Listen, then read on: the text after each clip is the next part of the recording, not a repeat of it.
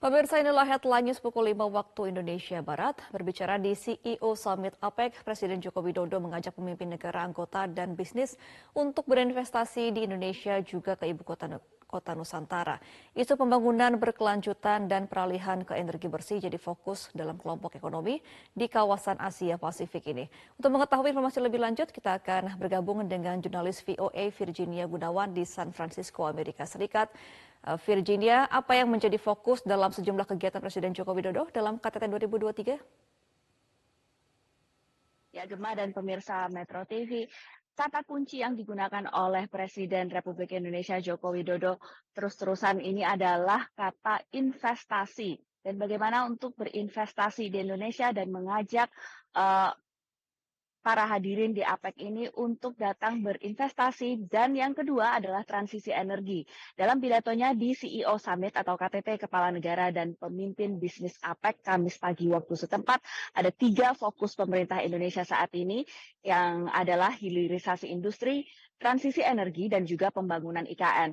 Terkait hilirisasi industri sebagai negara dengan cadangan nikel terbesar di dunia, Indonesia ini punya bargaining chips yang tinggi, terutama ketika ketertarikan industri terhadap kendaraan listrik bertenaga baterai dengan bahan baku baterainya adalah nikel. Ini menjadi satu topik yang sangat hangat, terutama di negara-negara negara-negara maju. Sementara itu, untuk pembangunan ibu kota Nusantara atau IKN, visi yang ditawarkan bagi prospektif di sini antara lain adalah pengembangan kota cerdas yang ramah lingkungan uh, dan juga inklusif. Dan ini terbukti dari sejumlah pertemuan yang dilakukan oleh Presiden Jokowi, uh, juga dengan kuliah tamu yang dilakukan di Stanford University, School of Sustainability ya, uh, untuk khususnya, serta otorita IKN dengan empat perusahaan teknologi di area Silicon Valley, uh, California ini. Nah, hari Kamis, hari ini, sehari sebelum APEC itu berakhir, agenda Presiden Jokowi lebih banyak berfokus ke venue di KTT ini dengan menghadiri CEO Summit,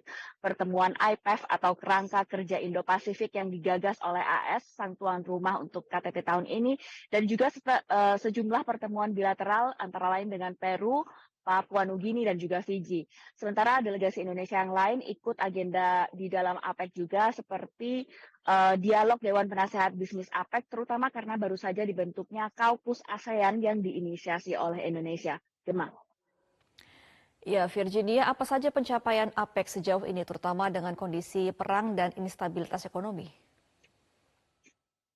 Ya, dalam remarks atau uh, pidato yang disampaikan oleh sejumlah pemimpin negara dalam CEO Summit yang terjadi pagi ini, mereka mengakui bahwa kondisi perang dan juga instabilitas ekonomi jadi tantangan utama dalam menjalankan perdagangan dunia saat ini. Dan kita tahu juga pasca pandemi COVID-19, sejumlah negara maju, termasuk Amerika Serikat dan juga Uni Eropa, yang dolarnya atau mata uangnya adalah mata uang utama dalam perdagangan global, menaikkan suku bunga acuan mereka.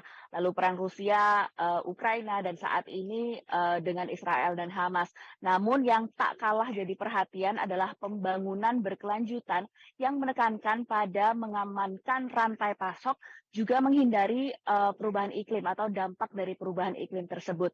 Hari ini juga para pemimpin negara dan ekonomi anggota APEC juga dijadwalkan akan mengumumkan hasil pertemuan mereka untuk membahas uh, kerangka ekonomi Indo-Pasifik alias APEF, IPEF kerangka kerja yang uh, diinisiasi oleh Amerika Serikat pada 2022 lalu. Namun dari empat pilar yang jadi patokan APEF, dua pilar yaitu teknologi digital dan perdagangan telah gagal mencapai kesepakatan dalam uh, pertemuan tahun ini. APEC 2023 di San Francisco ini juga jadi kesempatan kedua bagi Presiden AS Joe Biden dengan Presiden Tiongkok Xi Jinping untuk kembali bertemu setelah pertemuan mereka yang terjadi pada uh, tahun lalu di forum G20 di Bali. Pertemuan kemarin ini dipandang positif dan keduanya punya harapan untuk memperbaiki komunikasi antara kedua kedua negara. Tapi bagaimana bagaimana nanti kira-kira APEC ini bisa jadi wadah solusi bagi tantangan baru ekonomi global? Kita akan tunggu deklarasinya seperti apa, apa saja yang muncul dari APEC tahun ini. Terima Baik, terima kasih informasinya Virginia Gunawan dari San Francisco, Amerika Serikat. Selamat kembali bertugas. Jelajahi cara baru mendapatkan informasi. Download Metro TV Extend sekarang.